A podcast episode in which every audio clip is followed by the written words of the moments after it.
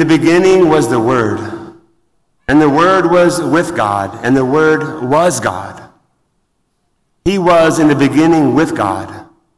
All things came to be through him, and without him, nothing came to be. What came to be through him was life. And this life was the light of the human race. The light shines in the darkness, and the darkness has not overcome it.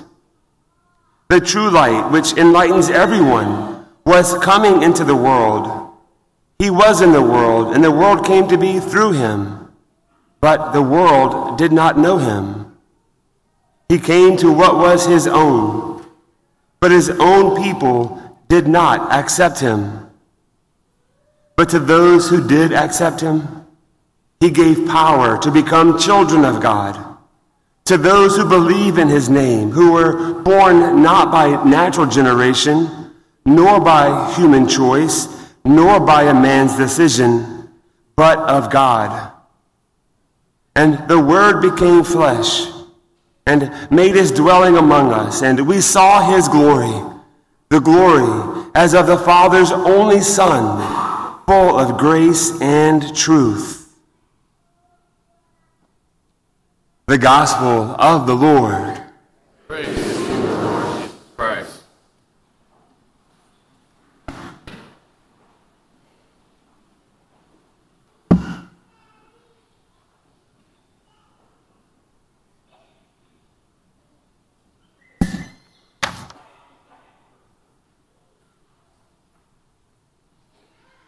Merry Christmas. And welcome, especially to our guests, our visitors, our families, and friends. If you're visiting here for the first time, welcome. First time in a long time, welcome.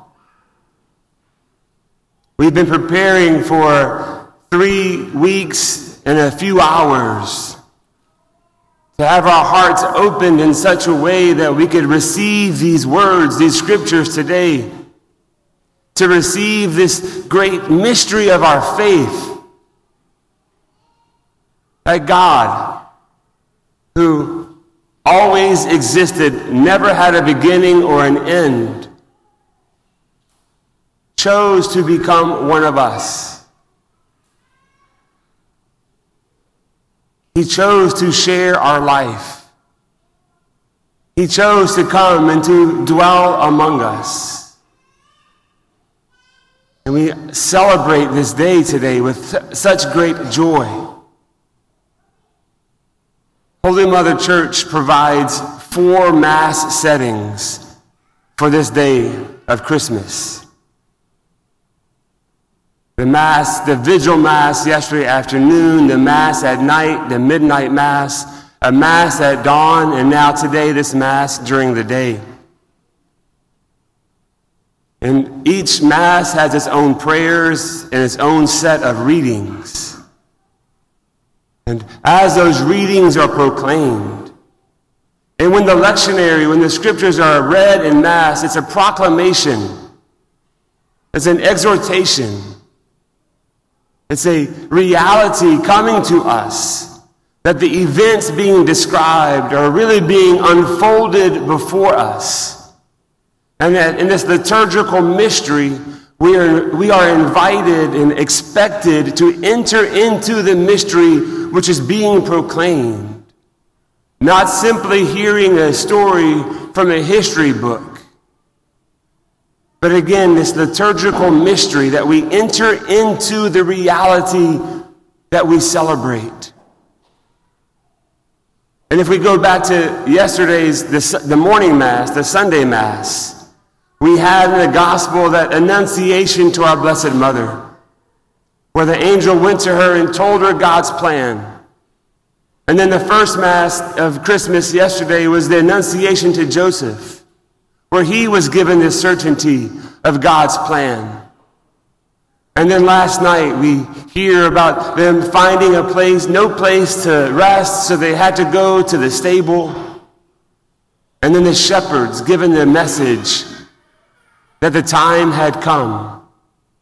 And then early this morning, We hear about the shepherd's journey, how they wanted to see what had been proclaimed. They wanted to see this message laid out in front of them, that what the angels told them they wanted to see. So they went in haste and they encountered Mary and Joseph and the Christ child. And then they returned, praising and glorifying God. Those four masses, those four encounters give us a beautiful entry into the reality of what we're celebrating. And then we get these great scriptures this day. The first reading from Isaiah. It's almost like a, a glimpse into the future. Isaiah is telling them about the comfort that the Lord would bring. That the good news is being proclaimed, that your, our God is king. That the Lord has bared his holy arm in the sight of all the nations, and the ends of the earth will behold. This great prediction, this prophecy that the ends of the earth, and not just the small chosen people, would behold the glory of God. And then the letter to the Hebrews reminds us that God had spoken to us in former times with various ways, meaning the prophets, the priests, the scriptures, the traditions. But today, the word is given to us. And the gospel, John helps us to take away any doubt about what that one word is that the word is God. How beautiful and powerful this prologue to St. John's Gospel. In the beginning was the Word, and the Word was with God, and the Word was God. But just the way he starts, in the beginning, is the same way that the entire Bible begins. So John is unfolding for us a new creation story or a completion of the creation story or a new way to look at the creation story.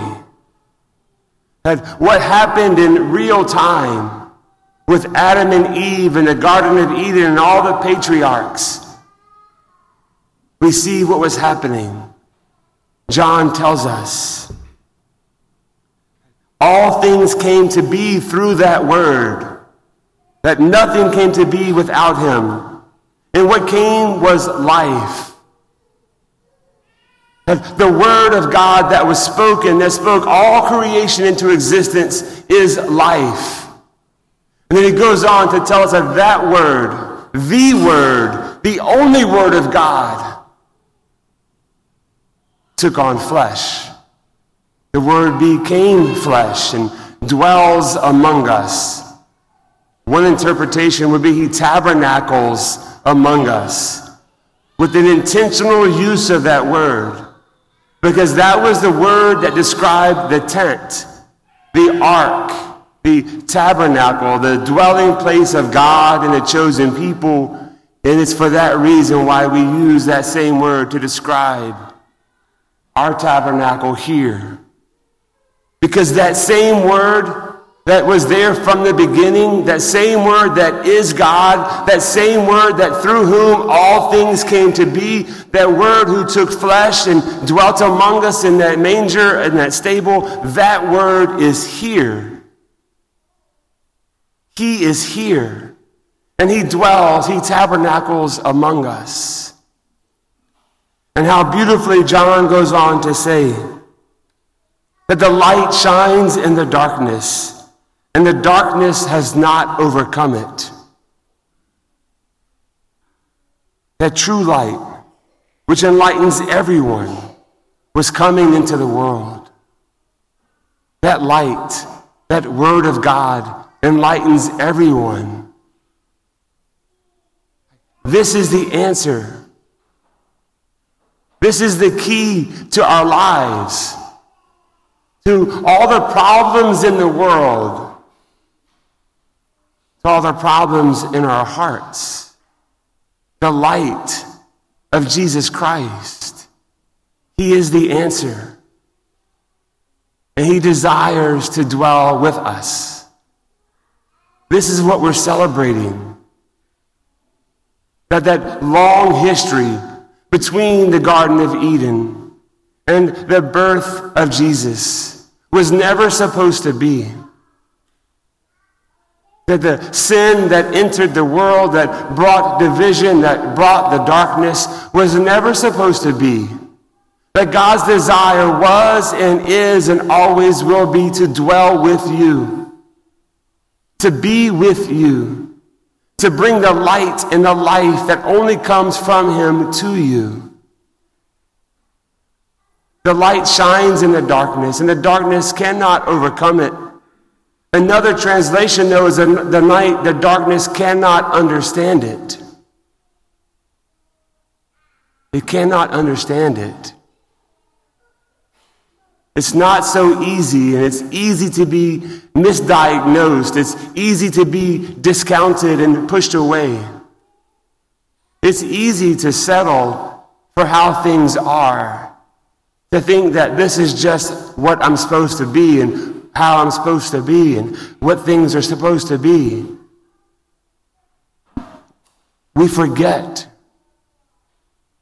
that we're made to share the divine life. And so Christ comes to us today to remind us that those of us who do accept it, He gave power. He gave power to become children of God to those who believe in His name. That's possible for each one of you that Christ comes into this world to share his life, to give his life, so that each one of you can become a child of God.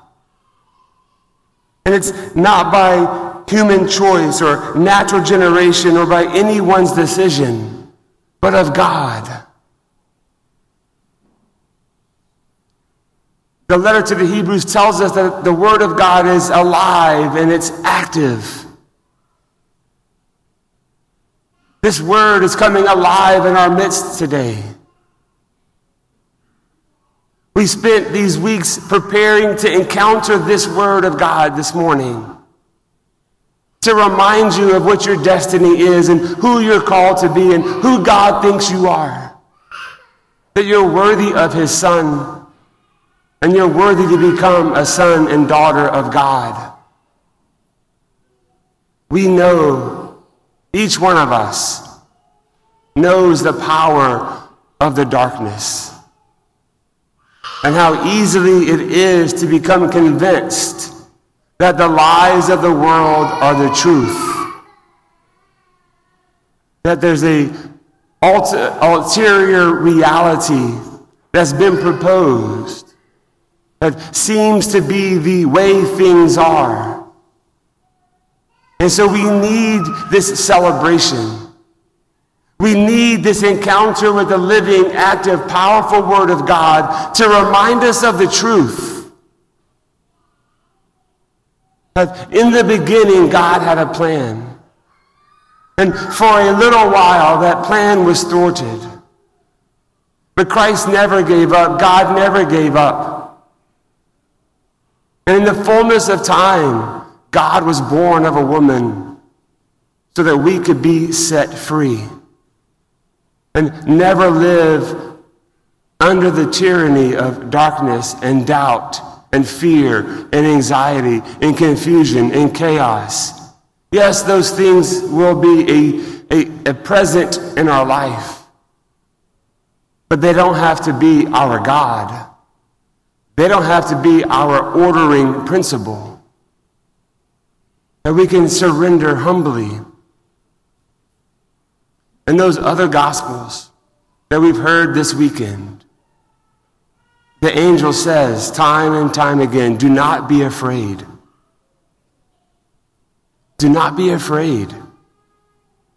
It's easy to construct our own worldview, to build our own little kingdoms and to operate within that reality.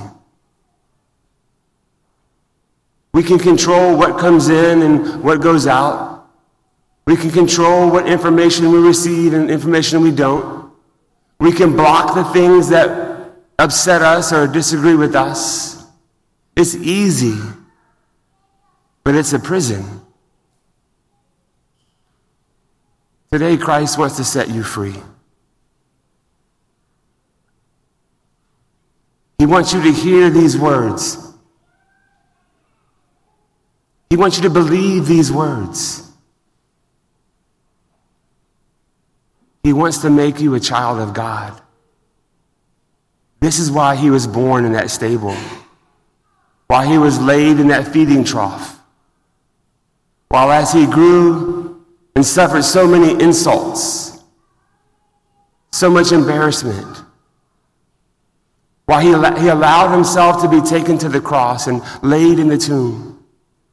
He did it for you. Christ wasn't just born in that manger 2,000 years ago. If you let him, he'll be born in your heart every day.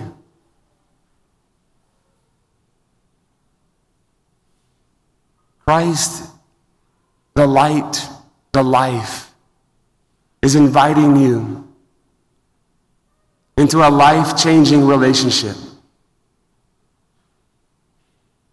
Many people rejected him when he was walking on the earth. Many people reject him even today.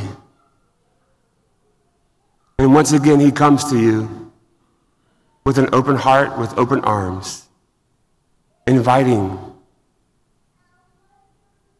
Do not be afraid. Do not be afraid. Say yes. Say yes to a life with Jesus. Say yes to life.